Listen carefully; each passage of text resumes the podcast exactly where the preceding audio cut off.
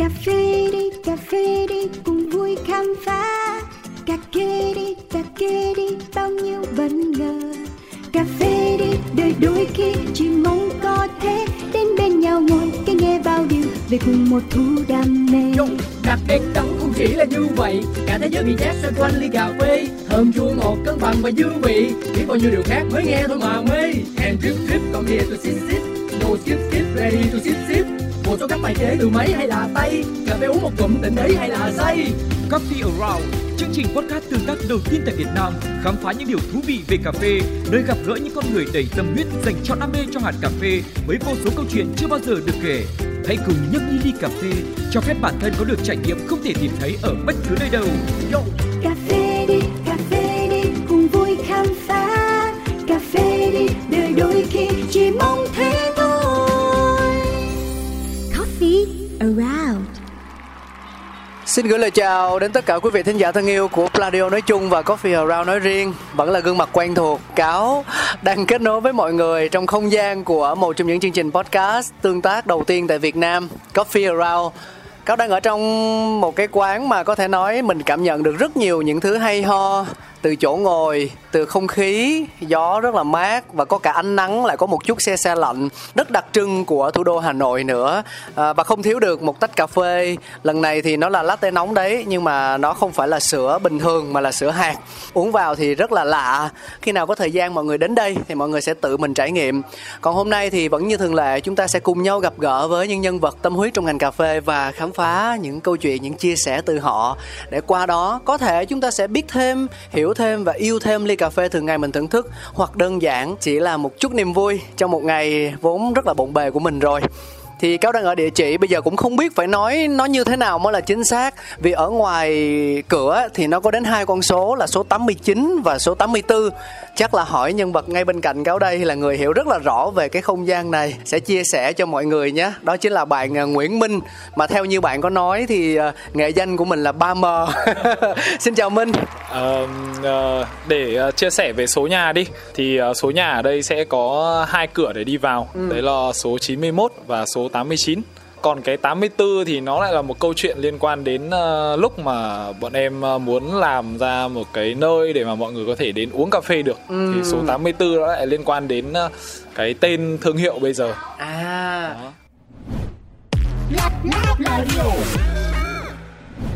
Mang vẻ ngoài bụi bặm, gai góc cùng cách bày tỏ quan điểm thẳng thắn, Nguyễn Minh thực chất là chàng trai sở hữu nét ấm áp bên trong. Bạn luôn kiên nhẫn với khách hàng, hết lòng giúp đỡ đồng nghiệp và chủ động tạo điều kiện để nhân viên phát triển tốt hơn trong công việc. Nếu ví Minh như ly cà phê đặc sản, thì màu sắc chủ đạo sẽ là hương vị phức tạp, độ chua cao, độ ngọt thấp, thể chất mạnh, độ sạch rõ, hậu vị dai, dễ chịu và ngon nhất khi uống ấm. Đồng sáng lập thương hiệu 84th Brickyard tại Hà Nội vào năm 2019, sau nhiều lần thay đổi cách vận hành. Ở thời điểm hiện tại, mình đơn giản chỉ muốn mang đến tách cà phê mọi người có thể thưởng thức hàng ngày mà không cần phải lo lắng gì về chất lượng hay giá cả. Tông chỉ kinh doanh của bạn là vẫn bán sản phẩm đang có và cởi mở hơn với những góp ý của khách ghé thăm. Ở ngoài biển, ở ngoài cửa vào thì anh thấy có hai cái tên. Một cái tên là cà phê NOLA và một cái tên là Brickyard. Thì nó kể cho chúng ta nghe câu chuyện như thế nào, gọi từ nào mới là chính xác nhỉ? Ở địa điểm này thì có thể gọi cả hai tên nó đều được. Thì Lola đó là một cái xuất phát điểm ở cái không gian này. Có nghĩa là những cái người mà tạo ra NOLA là cái người đã sáng lập ra cái không gian ở đây. Đó. Có thể mọi người mới thì nó hơi bị lắt léo một chút, nhưng mà nó đều nó tập trung lại ở một điểm. Đấy là không gian ở trên cùng, ở nơi chúng ta đang ngồi ở đây. Ở đây thì có đến 3 đường lên lận, 3 lối đi khác nhau. Mà đến khi mà cái ngày mà em đi đến đây em còn bị lạc. Rất đặc trưng của Hà Nội. Đó. Là NOLA bắt đầu từ những năm 2008. Và những người mà làm ra NOLA từ ngày xưa thì họ vẫn đang đồng hành cùng ở cái địa điểm này để làm lên một cái không gian, gọi là một không gian mở đi. Đó, ngày xưa là Lola Coffee and Bar, thì bây giờ Lola vẫn có phục vụ cà phê, bia, rượu, đồ ăn nhẹ cho mọi người. Còn Brickyard thì là một cái mới, gọi là một hơi hướng mới về cà phê. Thì bọn em đang muốn là hướng đến những cái người mà yêu cà phê có thể đến để chia sẻ câu chuyện, thì Brickyard nó sẽ có một cái cửa ngõ ở bên cạnh để đi vào. Và nếu mọi người muốn một không gian làm việc mà thoải mái hay là chuyện trò cùng với nhau thì có thể đi lên bên trên, mình có thể ngồi chung cái không gian ở ngoài trời như thế này. Và anh thấy nó có đến tầng 2 quầy bar, hình như là một quầy bar ở tầng 2 là chuyên phục vụ về rượu, còn cái cà phê thì nó lại nằm ở cái quầy bar ở phía dưới tầng trệt, đúng không? Đúng rồi ạ. Thì ở đây bọn em ở trên quầy rượu cũng có máy pha cà phê. Luôn. Dạ đúng rồi. Bởi vì là em hướng đến là em không uống cà phê muộn. Không muộn nghĩa là sao? Là trễ. Đúng rồi. Có nghĩa là quầy ở bên dưới đúng chức năng hoạt động là sẽ đóng cửa sau 6 giờ. Và lúc đó thì ai muốn uống cà phê hay là uống ăn tối nhẹ thì có thể lên trên này. Nếu mà mình uống bia uống rượu thì uống rượu, hoặc là nếu mà muốn uống cà phê nữa thì có một cái quầy để back up sau mọi người có nhu cầu muộn. Phương án dự phòng mà đúng không? Anh có nghe mọi người đồn rằng là hình như cái NOLA có từ cũng khá là lâu đời rồi, mười mấy năm về trước, và cũng là một trong những cái cà phê pha máy đầu tiên tại khu vực này của Hà Nội, đúng không nhỉ? Dạ. NOLA thì có từ khoảng 2008. Đó. Thì gần như là hồi đó thì chỉ có cà phê truyền thống thôi. Cái phong trào về cà phê nó chưa phát triển. Thì NOLA lúc đó đã có bán cà phê Ý, rồi cà phê chiết máy, rồi các loại cocktail, như là những cái loại đơn giản như là cà phê và rượu, giống như là ngày xưa có một cái món là espresso với cả rượu ba lê á. Đó, thì là ở đây đã bán từ những năm 2008 rồi. Đỉnh đấy. Hot signature đấy, món đặc trưng đấy. Với Minh đi, thì em sẽ muốn khách hàng của mình nhận diện thương hiệu của bản thân em như thế nào? Cá nhân em thì khi mà em mở cái quán cà phê thì em cũng hồi đó em cũng chưa nghĩ đến cái thương hiệu cá nhân cả, chỉ là em muốn mọi người có một nơi để có thể là có cái cốc cà phê đó mọi người có thể sử dụng hàng ngày. Thế thôi, chứ cũng không hướng đến là thương hiệu cá nhân hay là như thế nào cả. Thế nên là thực ra thì để mà mở một quán cà phê thì cũng không phải định hướng của em lúc đầu. Nhưng mà xong rồi thì mọi người cứ bảo là làm không? Thế xong bắt đầu ok làm. Đó, thì cũng may là có Lola ở đây đã từ ngày xưa rồi. Mọi người có những cái khách du lịch sau mùa dịch họ đến họ vẫn tìm lại cái địa chỉ này. Và họ ngoài những cái truyền thống ra thì họ được trải nghiệm thêm những cái mới, đó là những cái loại cà phê hand brew hay là những cái loại cold brew rồi trộn với cả những cái nguyên liệu đặc trưng của miền Bắc. Ví dụ như là ở đây thì bọn em sẽ làm theo seasonal, mùa nào thức đó. Thì đến mùa xuân thì sẽ có mơ, có mận, rồi có sấu. Đến mùa đông thì không có cái hoa quả nào đặc trưng cả, thì bọn em đang dừng lại ở dứa và chanh leo. Đó là cái hoa quả quanh năm. Còn nếu như mà mọi người đến với Brickyard, đến với Lola những cái mùa xuân, mùa hạ thì mọi người có thể trải nghiệm được những cái loại trái cây đặc trưng nhiệt đới. Không biết là có phải nhiệt đới hay không, nhưng mà đại khái là sẽ có mơ, mận rồi sấu các kiểu đó. Thực ra thì nếu mà gọi là quán cà phê đối với mình á, thì theo như cáo biết nó chỉ là một phần nhỏ thôi. Bởi vì trước đó bản thân bạn cũng là một trong số những gương mặt rất là năng nổ. Bạn giữ nhiều vai trò khác nhau. Và một trong những cái vị trí mà người ta quan sát thấy ở Minh nhiều nhất, đó chính là người mang giá trị kết nối. Bạn kết nối giữa những người trong nghề với nhau, giữa những người làm cung cấp sản phẩm và dịch vụ với khách hàng, và nhiều hơn thế nữa. Thế thì xuất phát điểm của bạn với cà phê là như thế nào nhỉ? Mối duyên của bạn với cà phê và cách mà bạn đồng hành với nó, bạn có thể chia sẻ cho Cáo và thính giả của Coffee Around biết được không? Xuất phát điểm của em thì với cà phê cũng chỉ là đi học rồi đi làm. Ngày xưa thì không đại khái thì lúc mà học đại học thì cái việc làm thêm thì nó muôn vàn công việc lắm. Nó cũng không có nhất thiết phải là cà phê, nhưng mà em có một cái gọi là may mắn đi. Em nhớ cái thời điểm em bắt đầu tiếp xúc với cà phê là thời đó em có nhiều thời gian rảnh buổi sáng, vì hồi học tín chỉ mà. Học tín chỉ thì đa phần là buổi chiều. Buổi sáng em hay đến một quán cà phê em uống. Hồi đấy là uống đen đá thôi. Đến bây giờ thì cũng có nhiều người hỏi là tại sao lại chọn đen đá mà không phải những cái loại đồ uống khác, thì chắc là hồi đó không có tiền. Uống đen dạ, đúng rồi, rẻ nhất trong menu và có thể ngồi lại lâu. Những cái đồ kia thì nó ngọt, nó nịnh miệng thì mình uống nhanh. Đó, thì đơn giản là các bạn nhân viên ở trong quán thấy mình hay ngồi rồi hay uống cà phê, các bạn ấy hỏi một câu là Sau rảnh thế, thì có đi làm không? Thôi nhân viên quán hỏi khách vậy luôn. Dạ. Dễ thương. Dạ. Rảnh đấy có đi làm không? Làm gì bây giờ? Làm cà phê thôi, thì vào đây làm pha chế, ở đây cũng đang thiếu người. Từ lúc đó nó bắt đầu biết làm cà phê.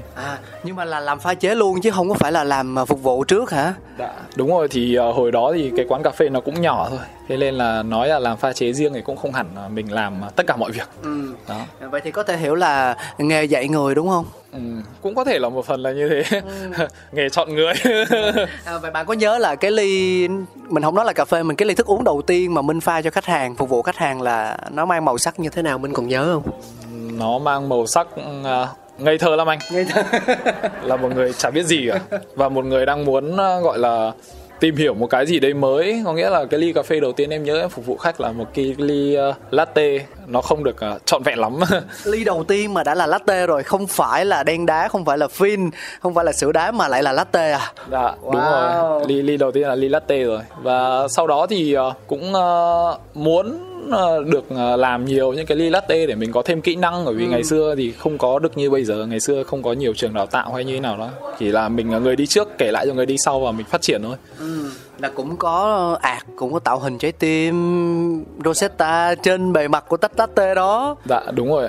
Thì cái quán cà phê đầu tiên em đi làm thì cái anh ở đấy thì anh cũng là ở bên Séc từ nhỏ. Anh về anh mở thì cũng may mắn là nó đã có cà phê máy rồi. Và mình được tiếp xúc từ lúc đó. Và thế rồi câu chuyện tiếp diễn như thế nào? Em đến một quán uống xong rồi cái chú, lúc ấy là cái chú đứng ở trong quầy, chú mới giới thiệu là ở đây có một cái loại cà phê mà không ở đâu có à? Không ở đâu có. Thế đến lúc đấy mới biết đến là Ethiopia, cái loại đầu tiên. Rồi chú ấy pha cho em một cốc latte, em uống. Em thấy nó lạ, kiểu mình không biết diễn tả nó lạ như thế nào á. Thế là trong lúc đấy cái trong đầu em mình nghĩ là hay là đấy là cà phê nước ngoài thì nó lạ là như thế. Em vẫn uống hết cái ly latte đó. Thế sau lúc đó thì chú ấy có một việc bận, chú ấy đi, bởi vì quán lúc đấy là chưa khai trương. Quán lúc đấy mới chỉ là mở ra để mọi người có biết đến quán rồi thì đến thôi. Thế là chú mới nhờ em đứng ở trong quầy. Lúc sau thì có một anh khách đến cũng gọi latte. Khách đến vậy hả? Và em là người làm cái ly latte đó. Trúng tủ rồi đấy. Dạ. Thế em mới phát hiện ra là hóa ra cái cốc vừa lấy lạ là ở đây chưa mở cửa. Thế nên là cái sữa đấy để trong tủ lâu rồi. Và cái cốc đó là latte sử dụng sữa đã bị hết hạn rồi. Bạn uống hết. Dạ, thì lúc đấy là mình lạ mà mình đâu biết cà phê nước ngoài như thế nào đâu. Thế lúc đấy mình cảm thấy mình lạ, mình vẫn uống hết. Nhưng cũng may là nó không để lại di chứng gì. Thì lúc sau thì cái anh chủ ở quán đấy mới về. Thì thấy một mình em đứng trong quầy và anh ấy không biết em là ai cả. Anh mới hỏi em thì em mới bảo là có một cái chú đấy vừa nhờ mình đứng ở trong quầy. Thế là anh ấy hỏi cũng làm cà phê à? Cũng biết một ít rồi. Thế có thích mô hình này không? Bởi vì thực sự lúc đấy là cái mô hình gần như là đầu tiên ở Hà Nội. Thứ nhất là có những cái dụng cụ nó xa lạ. Cái thứ hai là nó có những cái giống cà phê nước ngoài. Thì cái anh đấy cũng chỉ hỏi là có thích mô hình này không? Có. Có làm không? Có. Thế ngày mai đi làm luôn. Đi làm luôn. Thế là sáng ngày hôm sau là em đã có mặt ở quán đấy là em làm rồi. Thì đến lúc đó thì mới tiếp xúc nhiều hơn về cà phê và biết đến specialty coffee. Thế là những cái mối duyên trong nghề nó cứ thế nó kéo đến thôi, theo một cái cách rất tự nhiên đúng không Minh? Dạ đúng rồi. Thế còn cái 3M đấy là nghệ danh nó có từ khi nào nhỉ? Chắc là cái 3M đấy nó phải là cái tên mà mọi người vẫn gọi từ hồi cấp 3 rồi. Vì sao nhỉ? Cũng không nhớ là vì sao mọi người lại gọi mình như thế nữa. Nhưng mà đại khái đến bây giờ thì cứ coi như 3M đấy là Minh may mắn đi. Minh đáng yêu mà. Dạ.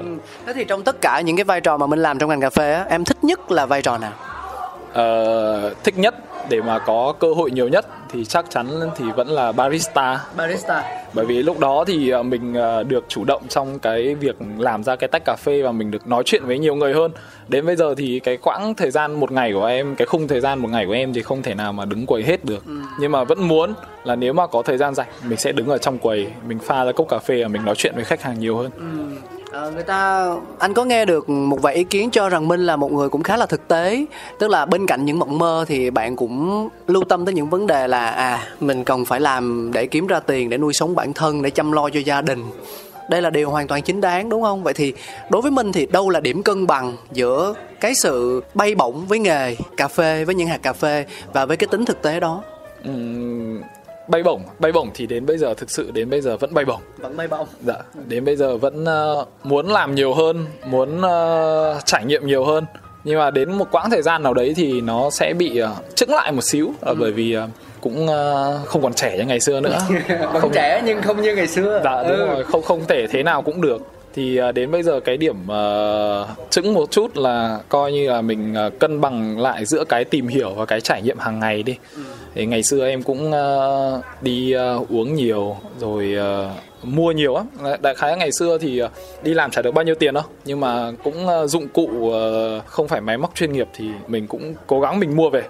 Mua về sau đó thì cảm thấy là nó hay quá, hay có những cái món họ dở thì thôi bỏ qua, những món mà hay thì mình cố gắng mình nhờ những cái mối quan hệ của mình nhập về mình bán cho cộng đồng. Nhưng mà cái hồi xưa thì cộng đồng nó bị giới hạn, còn bây giờ thì quá mở rồi, ai cũng có thể nhập về, ai cũng có thể mua về.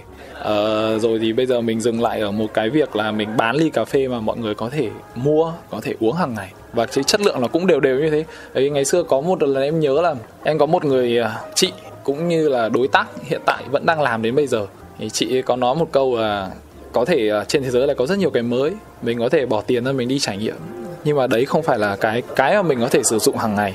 Cái của mình sử dụng hàng ngày là một cái cốc cà phê nó phù hợp, phù hợp với túi tiền, phù hợp với cái hương vị mà mình chấp nhận bỏ đồng tiền ra. Thì đến bây giờ thì cái phương châm của em khi mà em mở cái 84 Brickyard này cũng là như vậy. Mình bán một cái hàng nó chất lượng nhưng mà phải phù hợp với túi tiền của mọi người. Hello, chút sông xanh lấp lánh mê ly. Trong kiêu sa quyến rũ sexy. Put it on top, come here, check me. Nhấp một ngụm all over hết đi. I'm a signature, are you ready? Touch me, touch me, touch me. Feel me, feel me, feel me. Drink me, drink me, drink me. Miss me, miss me, miss me. Hello, signatures. Khi mà đến với Brickyard đi, thì như lẽ thông thường anh sẽ hay hỏi những bạn barista rằng là nếu mà gọi một cái món đặc trưng nhất của quán để như là một thức quà làm quen ấy, thì mình sẽ muốn giới thiệu món uống nào đến với những người thực khách giống như anh? Nếu mà để giới thiệu thì em sẽ offer tất cả các đồ uống liên quan đến cà phê. Nhưng mà để mà hai món must try thì mọi người có thể thử bạc xỉu và ame đá. Bạc xỉu, đó là mình hình dung ra là kiểu như là một ly cà phê mà nó ít cà phê và nhiều sữa đấy. Dạ, đúng rồi, ít cà phê nhiều sữa. Và ame đá là một ly cà phê nhưng mà hòa loãng thôi. Thì có hai lý do. Một cái là ở đây thì em vẫn đang chạy hai loại. Một cái là Arabica blend, một cái là raw blend. Raw blend thì bởi vì cái ngoài Hà Nội này thì nó lại không có cái thói quen uống cà phê nhiều. Mà nếu mà ai đã uống cà phê rồi thì họ lại đã quá quen với cả đen đậm đắng rồi. Họ sẽ không thể nào quen với cái việc mà cà phê Việt mà mình chiết espresso thì nó hơi lạt, so với mọi người nó hơi lạt. Thế nên là em làm ra một cái mẫu blend cho cà phê Việt. Tức là nó vẫn lạt hơn cái truyền thống. Nó lạt hơn, nhưng mà nó dễ chấp nhận hơn. Và để làm quen thì mọi người sẽ bắt đầu từ bạc xỉu, sau đó thì đến nâu đá. Rồi dần dần mọi người sẽ không uống đen đâu, mọi người sẽ chuyển qua ame. Ame thì là một cái thức uống mà em uống hàng ngày. Một ngày em uống bao nhiêu cốc ame cũng được. Ok, tức là có thể hiểu ở đây là blend tức là em trộn những hạt Arabica lại với nhau, và raw blend tức là trộn những hạt Robusta lại với nhau. Dạ, đúng rồi ạ. Những cái loại sơ chế khác nhau em sẽ trộn vào để làm sao để nó cân bằng ra cái vị mình mong muốn nhất. Vậy thì có thể hiểu là em sẽ giữ nguyên cái tỷ lệ này ngày này qua tháng nọ, nhưng mà về cái chất hạt á, thì nó sẽ vẫn như vậy hay là nó cũng có sự thay đổi để tạo sự phong phú và đa dạng cho cái ly cà phê mà em phục vụ? Hiện tại thì em vẫn đang cố định cái nguồn nguyên liệu lẫn như cái tỷ lệ hiện tại. Còn sắp tới thì có thể sẽ thêm 1-2 mẫu blend nữa ở những cái vùng trồng khác nhau. Thế ví dụ với một người mà thích uống nóng hơn là uống lạnh như anh đi, thì có cái món nào phù hợp không? Anh thấy cái ly anh đang uống nè cũng mang một màu sắc khá là đặc biệt đấy. Dạ. Uống sao nóng hả? Uống nóng thì có sữa hạt. Đấy. Dạ. Sữa hạt ngày xưa em cũng đã thử làm rất là nhiều. Nhưng mà đều fail hết. Xong rồi đến một ngày thì em mua sữa hạt đóng hộp của Indo về. Em thấy wow, nó ngày xưa là không chưa có cái sữa này. Thì em dùng sữa đậu nành. Nhưng mà sau đó thì biết đến cái sữa yến mạch này thì em thấy nó phù hợp với cả cái mẫu blend của mình, và em hiện tại đang sử dụng cho quán. Cho anh hỏi một chút nha, tức là nếu mà sữa tươi thanh trùng bình thường với lại sữa hạt á thì nó sẽ khác nhau cơ bản điểm gì? Tại vì nhiều thực khách người ta cũng sẽ hơi thắc mắc về vấn đề này, ngoài hương vị ra thì nó còn có sự khác biệt về điều gì nữa? Khác biệt đầu tiên thì sữa yến mạch nó là sữa hạt, mới là những cái người mà theo cái khuynh hướng ăn chay họ có thể uống được, hoặc là có thường người nước ngoài em thấy khá là nhiều người bị dị ứng với lactose, một cái chất ở trong sữa bò. Đúng rồi, họ không dùng được sữa của động vật, thì họ coi như đây là một cái option thêm của họ và cũng là một cái mới cho quán. Em bán thêm một cái sản phẩm từ sữa hạt, hoặc là mình có thể sau đó mình có thể ở đây có đồ ăn nhẹ nữa mà, thì cái sữa hạt đấy là nó là cái base cho những cái bát hoa quả với cả yến mạch, cho những cái người mà ăn theo chế độ dinh dưỡng của họ thì họ có thể lựa chọn những cái phần ăn như thế. Cảm ơn Minh. Như vậy là tự trung lại chúng ta có thể thấy là signature về mặt món uống á, thì về đá mình có bạc xỉu này, mình có Americano, và về món nóng thì mình sẽ có là latte sữa hạt. Còn về cái màu sắc cá tính đặc trưng thì lúc nãy Minh cũng đã có chia sẻ rồi, đó là những ly cà phê mà ở đó mọi người đều có thể thưởng thức được với giá cả phải chăng, và chất lượng thì luôn luôn được đảm bảo và duy trì. Đặc biệt hạt thì là cái sự trộn lẫn giữa những cái loại Robusta hay là Arabica khác nhau để có được một cái phong vị nó mới nhưng mà nó vẫn không bị đi quá xa so với cái gu ban đầu, cái gu truyền thống của người Việt Nam, đúng không Minh nha? Cảm ơn em rất nhiều, và chúng ta đã có được chương mục đầu tiên là Hello Signatures. Bây giờ thì sẽ cùng nhau khám phá không gian thứ hai nhé, của Coffee Around. Have a seat. Hãy ghé tới đến chiều cùng tôi. Come drink, feel the beat. Trong không gian và biết bao diệu kỳ. Have a seat. Và đây sẽ là nơi mà vui thôi, mình tạo ra một cơ hội để cho thính giả được tương tác với chương trình, với không gian quán cà phê, bằng cách là đặt ra những thử thách, những câu hỏi để cho họ tìm kiếm câu trả lời trong ngay chính cái nội dung chia sẻ của anh em mình. Còn về phía mình thì sao? Bình thường á, em có hay mang lại những cái niềm vui nho nhỏ ngoài việc phục vụ cà phê, ngoài những câu chuyện mà mình kể cho khách hàng không? Có chứ. Sẽ có những lần em mua được những cái loại hạt mà nó đặc biệt, hay là như nào đấy thì em cũng ở trên quầy em mời mọi người khi đến quán, coi như là một cái món quà cảm ơn mọi người đã đồng hành với những cái cốc cà phê mà hàng ngày mọi người uống. Thì hôm nay sẽ có một cái mới lạ mời mọi người. Thế nó giống như là tiêu chí của Coffee Around lắm đó. Vậy là kỳ này có quà từ Minh không ha? Có chứ. Gài 50 cốc cà phê ha. 5 hay 50? 50 đi. Ê, quán làm ăn có lời không? Lời lỗ quan trọng gì anh?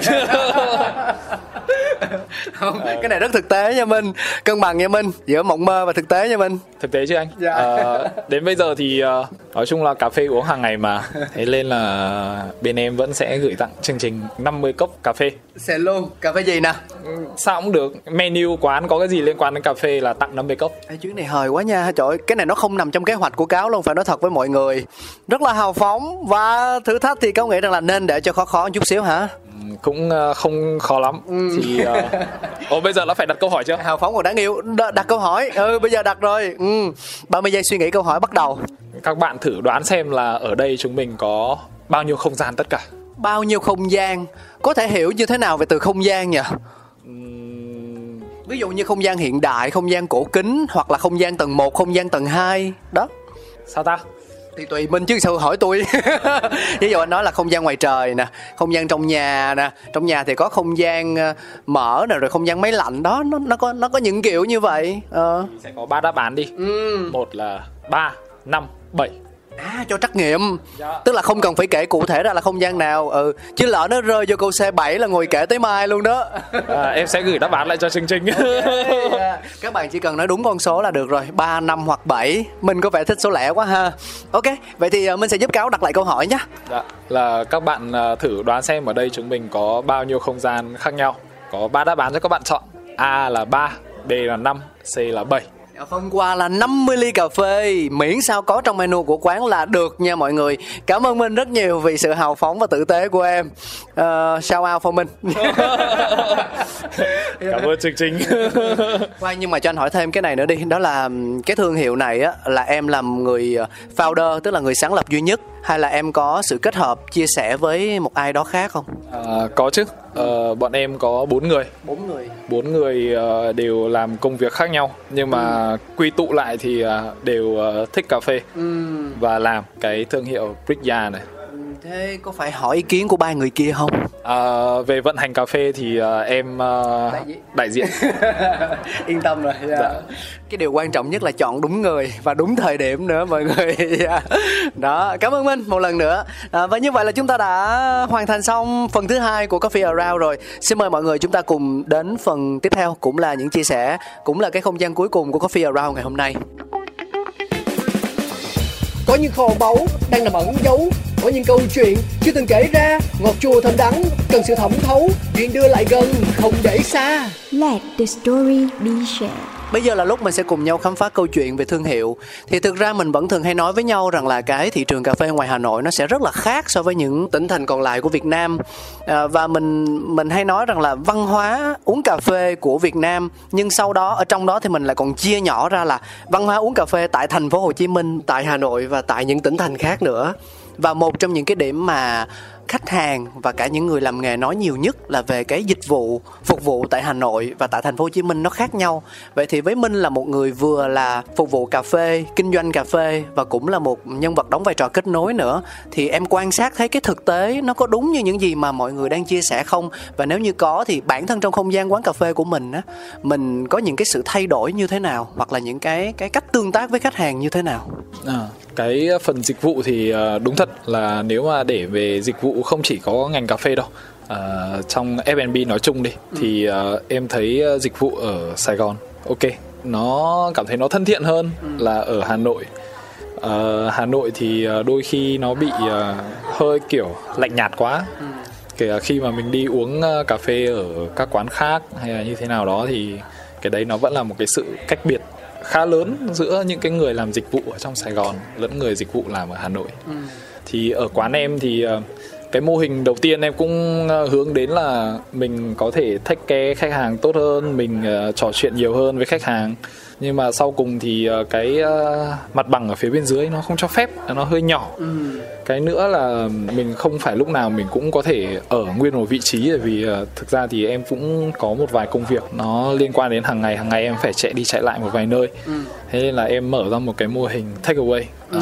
Là mọi người đến, mọi người order cốc cà phê và có thể tìm hiểu về cái đồ uống của mình. Sau khi mọi người nhận cốc cà phê ở dưới quầy, mọi người có thể đi lên bên trên tầng rồi đi xung quanh các không gian khác. Nếu mà thích mọi người có thể ngồi lại, hay là có một cái lối đi nó thành một vòng tròn đi. Mọi người đi lên một lối và mọi người đi ra một lối khác.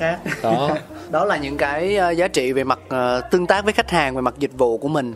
Thế còn về quan điểm làm cà phê thì sao? Bởi vì nó có rất là nhiều những cách tiếp cận vấn đề khác nhau. Bạn có thể hướng tới đối tượng là khách hàng và bạn làm mọi điều để thỏa mãn nhu cầu của khách hàng. Có thể là cái gu cà phê của mình không quan trọng bằng việc khách hàng cảm thấy như thế nào.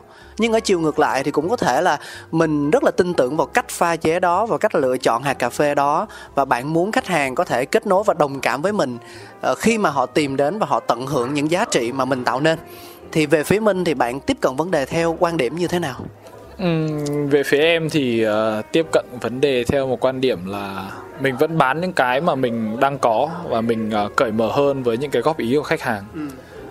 Ví dụ như cái thời điểm đầu tiên em mở là thời điểm dịch thì khách hàng cũng không có nhiều, và lúc đấy thì mình chưa có thể vận hành một cách trơn tru được. Thì đôi khi không, cái này phải chia sẻ thật nhá. Cái lúc mà em mới mở quán thì đến cái ly cà phê đấy em còn không uống được. Tức là ly cà phê của em tạo ra. Đúng rồi. Em không uống được. Dạ, đúng rồi. Lúc đấy là thứ nhất là nguồn nguyên liệu nó về nó chưa gọi là đều, mà nó bị thất thường. Thì em có rang mấy mẻ mẫu. Thế lúc đấy thì em uống em bảo ủa nó kỳ quá. Nó không giống như bình thường.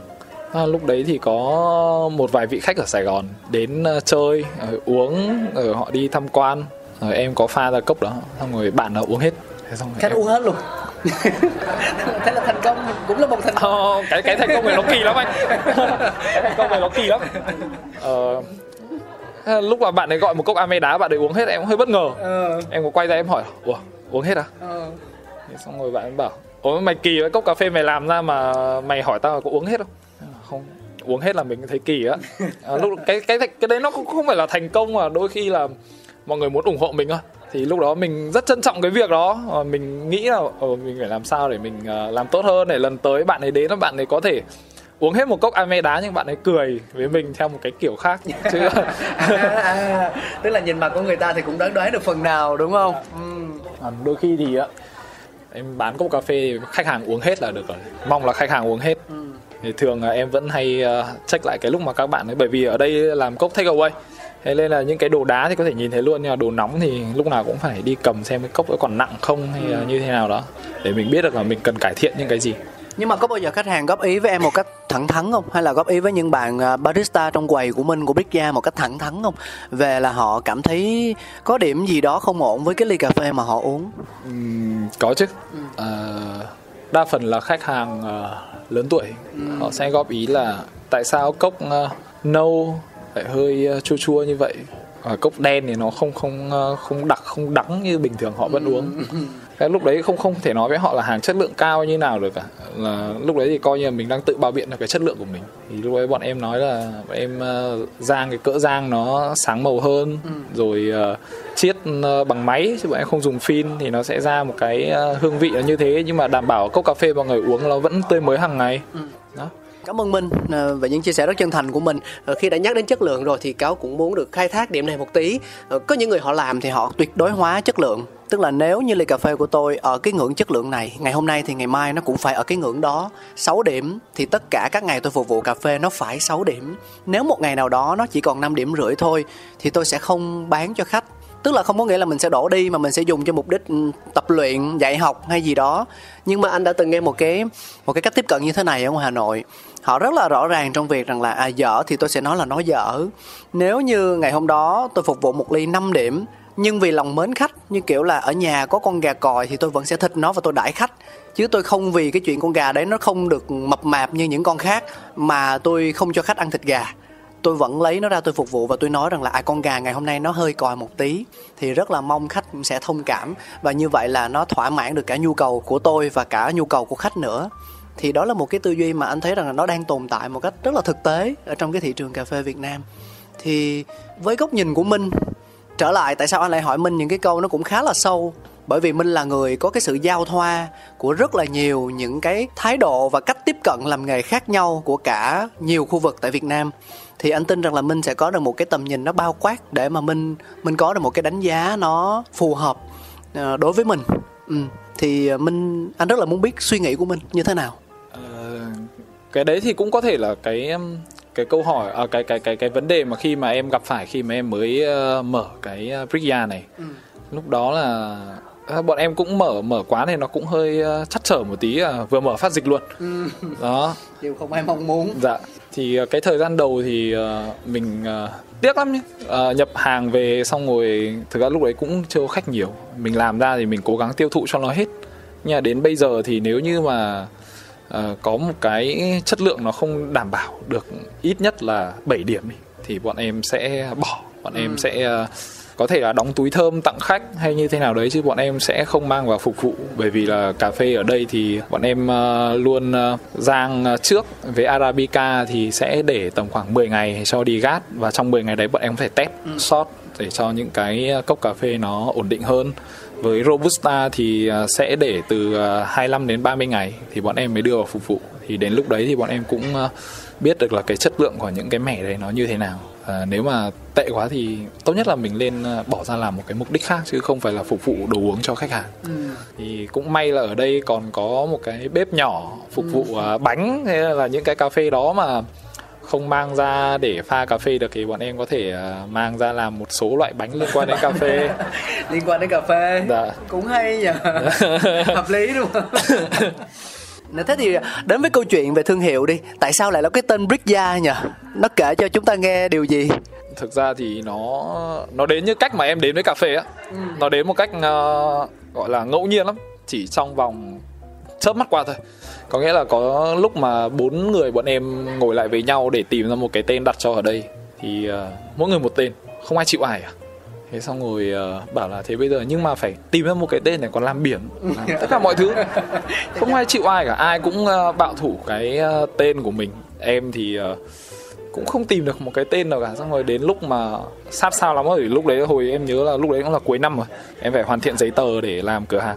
Cuối năm 2019. Dạ đúng rồi, cuối năm 2019. Thì có một anh ấy mới bảo là thôi hãy đặt tên là lò gạch đi. lò gạch.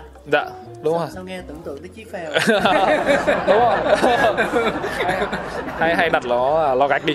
Thế xong rồi mới bảo là cũng phải, bởi vì ngày xưa lúc mà khi mà làm thiết kế quán ấy, mọi người lên một cái thiết kế lung linh lắm, nhưng mà bởi vì là ở đây là cái căn nhà này nó cũng là một cái nhà cũ. Được tầm khoảng 100 năm rồi. Wow. Thì nếu mà mọi người đi qua cái quầy của Brickyard, mọi người có thể thấy là trên cái tường gạch đấy, những cái viên gạch đấy nó không đều nhau. Đó. Thì lúc đó thì bọn em không thể nào mà chát cái tường ấy lại được. Nó sẽ bị ẩm rồi nó cứ bung ra dần thì thế nó rất là bẩn. Thế nên là bọn em mới quyết định một cái là bọn em dóc hết tường và bọn em phủ một cái lớp sơn bóng lên để nó giữ lại cái bề mặt đấy và nó không bong chóc vào nữa. Đó. Thì lúc đó là nhìn cũng giống ấy, đúng một cái lò gạch ấy. Đó, thôi vậy là đặt tên là Brickyard. Đó. Còn con số 84 thì đại khái thì NOLA thì 84 nó là cái mã vùng của Việt Nam thôi. Thì lúc đó là cộng 84 đấy hả? Dạ, đúng rồi. Rồi. Thì lúc đó là đặt cái số 84 lên đầu để cho nó đỡ trống, thành là 84 Brickyard. Cũng lạ ha, tại vì theo anh quan sát được là cái phong cách đặt tên ngoài Hà Nội ấy, thì nó sẽ thường là tên thuần Việt và sẽ dùng tên của người. Ví dụ như là những quán cà phê lâu đời thì mình cũng biết rồi, toàn là tên của người thôi, hoặc là những quán bia những cái quán phục vụ đồ ăn thức uống thì cũng sẽ cộng thêm một cái tính từ nào đấy, như là tươi, như là xồm, như là râu, vân vân. Dạ, bởi vì là bọn em có 4 người mà, nếu mà bê hết cả tên 4 người lên biển thì nó còn dài hơn cái Brickyard bây giờ. Cũng hợp lý nha. Ok, vậy là Brickyard là lò gạch, nhưng mà thực ra anh nghĩ rằng nếu mà đặt tên là lò gạch cũng đáng yêu, hoặc đặt tên là thậm chí là chí phèo đấy thì cũng đáng yêu mà, đúng không?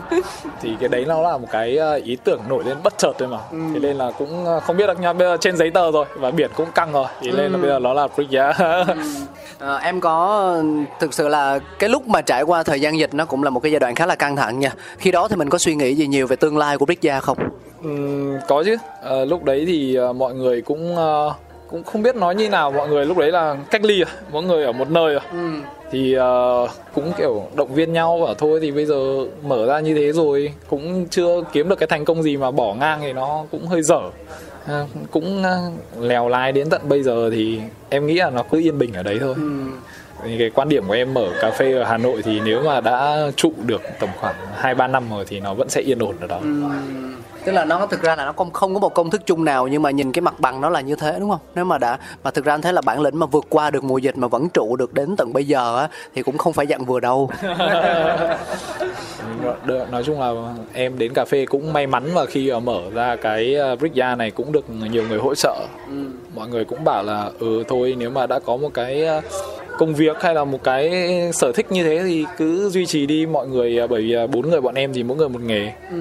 Coi như cái Brickyard là một cái đam mê của cả 4 người, và mọi người sẽ đi làm những công việc khác để nuôi lại cái đam mê khi mà cái đam mê chưa nuôi được mình.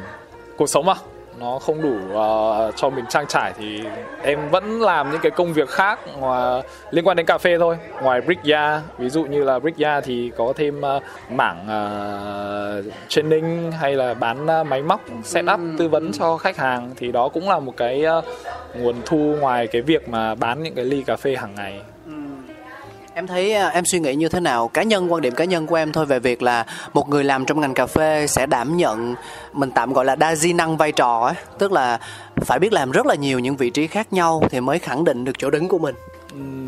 Theo như cá nhân em thì nếu như mà cái mô hình kinh doanh của mình chỉ dừng lại ở cái việc là mình có một cái quán và mình đang thể hiện cái tôi của mình ở trên cái quán đó, thì đương nhiên phần lớn thì chắc chắn là người chủ phải làm rồi, bởi vì đấy là đang thể hiện cái tôi của họ mà. Khi mà họ không truyền tải được cái tôi cho ai nữa, hay là mọi người quá khắt khe với cái quy trình chất lượng của mình, thì mọi người sẽ tự làm hết cho nhanh. Đó, nhưng mà đến một thời điểm thì nó cũng sẽ dung hòa lại, có nghĩa là mình cũng không thể nào mà ngày nào mình cũng lặp đi lặp lại công việc đấy được, thì nó sẽ bị giới hạn cái sáng tạo của mình. Thì tốt nhất là bây giờ mình nên đầu tư cho các bạn trẻ. Các bạn trẻ sẽ tiếp xúc với cà phê ban đầu có thể là chỉ là chạy bàn hay là như thế nào đó thôi, nhưng mà nếu mà khi mà các bạn ấy có một cái sở thích nào đấy kiểu len lói trong các bạn thì các bạn sẽ tìm hiểu về nó, thì mình lên support các bạn đó vào những cái vị trí đó. Ví dụ như là nếu mà bạn thích vào làm pha chế, bạn thích latte art, hay là bạn thích rang, hay là bạn thích hand brew, thì Ở các quán khác không biết, nhưng mà ở đây thì em ủng hộ hết mình. Yeah. Thì các bạn, nếu mà các bạn làm được những việc đấy thì em lại càng nhàn, em lại có thể suy nghĩ những cái khác, em đi làm những cái nó đặc sắc hơn. Wow, anh rất là thích cái tư duy của em nhé. Tức là với một người mà mình tạm gọi là làm sếp đi, một người quản lý đi, thì sẽ có hai trường phái. Một là sẽ tìm những người nào mà nói một cách bình dân là không giỏi bằng mình, để dễ bảo, nói gì nghe nấy. Và một cái tư duy khác đó là thích những người mà họ cầu tiến, thậm chí họ giỏi hơn mình cũng được, để cho mình có thể đỡ mệt, mình sẽ nhàn hơn, mình sẽ phân công công việc cho họ để bản thân mình tạo ra được nhiều giá trị ở cái thế mạnh của mình hơn. Anh rất thích cái tiếp cận đó của em. Dạ, thì cũng phải mà đến càng ngày thì cái thị trường nó càng phát triển, mình không thể nào mình cover được hết những cái công việc xung quanh nữa, thì đương nhiên là mình cần những cái bạn mà có thể đi cùng mình. Thì đấy là cái mà bây giờ em đang tìm kiếm ở thị trường Hà Nội, là kiếm những cái bạn mà có thể ok, thích cà phê, đến đây làm rồi. Chắc chắn là các bạn ấy vẫn sẽ nhận lại được những cái giá trị mà bằng hoặc là cao hơn các bạn ấy đã cống hiến. Cảm ơn Minh rất nhiều về những chia sẻ của mình. Đến đây thì có lẽ câu chuyện cũng đã tương đối vừa vặn rồi. Chắc chắn là sẽ còn nhiều điều để kể hơn nữa. Nên là chúng ta sẽ cùng nhau giữ lại cái mối duyên này để mở ra những số Coffee Around cùng với lại Minh, cùng với lại 84 Brickyard sau đấy, đúng không? Thế bây giờ anh bảo là đọc đúng thì là phải đọc là 84 Brickyard. Hay là nếu mà anh đọc thì anh thấy nó cũng vừa Việt mà vừa tiếng Anh thì nó cũng hơi kỳ kỳ, đúng không? Thì nói chung là mọi người, những người em biết đi thì vẫn gọi là lò gạch là... Còn không thì mọi người có thể gọi đơn thuần là Brickyard thôi cũng được. Bởi vì là cái số 84 nó ở trên góc mà, đôi khi nhìn logo không nhìn thấy số 84 đâu. Nhưng mà trong giấy tờ thì là 84 Brickyard. Dạ đúng rồi, 84 Brickyard. Rồi, đấy thì anh cũng rất là mong sau này mình sẽ có thêm nhiều cơ hội để kết nối với lò gạch, để mà mình tiếp tục chia sẻ thêm những câu chuyện thú vị liên quan tới cà phê. Tới đây thì trước khi chia tay, mình có muốn được chia sẻ thêm điều gì không? Cảm nhận của mình về cuộc trò chuyện thân mật ngày hôm nay, về những cái mục tiêu, về những điều mà mình mong muốn sẽ đạt được với thương hiệu của mình hoặc với chính cá nhân mình cho tương lai gần. Tương lai gần thì lò gạch vẫn muốn là mang đến cho các bạn những cái cốc cà phê mà các bạn có thể trải nghiệm hàng ngày. Sau đó thì có thể có nhiều số hơn với anh Cáo về các câu chuyện xung quanh cà phê, chẳng hạn như là 1-2 tháng nữa gặp lại, xem mà 1-2 tháng nữa thì lò gạch đã có những cái gì mới, và chương trình sẽ có những cái câu hỏi nào mới để mình có thể chia sẻ với các bạn nhiều hơn. Thế còn riêng về cảm nhận ngày hôm nay thì sao? Trước đây mình đã từng tham gia vào một cuộc trò chuyện nào mà nó tương tự như thế này chưa? Có không ta? Có phải biết chứ. Có đó, có một hai lần thì cảm xúc thì đúng là khi mà mình đọc cái sơ lược về chương trình thì mình cũng không biết là mình nên chuẩn bị cái gì. Thế là đến ngày hôm nay thì có hẹn với anh Cáo thì cũng chẳng chuẩn bị được gì cả. Thế đến đây có hỏi gì nói lấy và chia sẻ đấy thôi. Như thế thì nó mới chân thành, như thế thì nó mới gọi là dễ khui. Chứ còn chuẩn bị kỹ quá mất công, cái cách mà mình nói nó lại không được đầy đủ và trọn vẹn như kiểu là chúng ta nói với nhau như thế này. Thực ra thì anh muốn xây dựng một cái không gian mà ở đó anh với lại nhân vật cảm thấy thoải mái nhất có thể, không cần phải suy tính bất kỳ một điều gì cả. Và hôm nay Minh cũng như vậy đúng không? Dạ, em cũng thoải mái chia sẻ, chưa nghĩ trước cái gì cả. Đấy, nhiều khi muốn toan tính nhưng cũng không kịp, không đủ thời gian. Không kịp xoay. Và một câu hỏi cá nhân thôi, thế là trong số tất cả những cách pha chế cà phê thì mình thích nhất cách nào? Trong tất cả các cách pha chế cà phê, chắc là em sẽ thích nhất AeroPress. Vì sao? Thứ nhất là nó tiện dụng, và cái thứ hai là mang đi mang lại nó dễ dàng. Cái nữa là nó cũng dễ pha nữa, và nó có nhiều kiểu pha khác nhau. Và pha bằng AeroPress có nằm trong không gian của lò gạch không?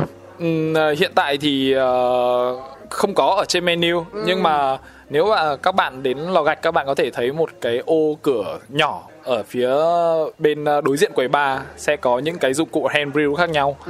Thì nếu như các bạn muốn trải nghiệm thì các bạn có thể nói với cả barista lấy và hướng dẫn các bạn trải nghiệm những cái dụng cụ đó.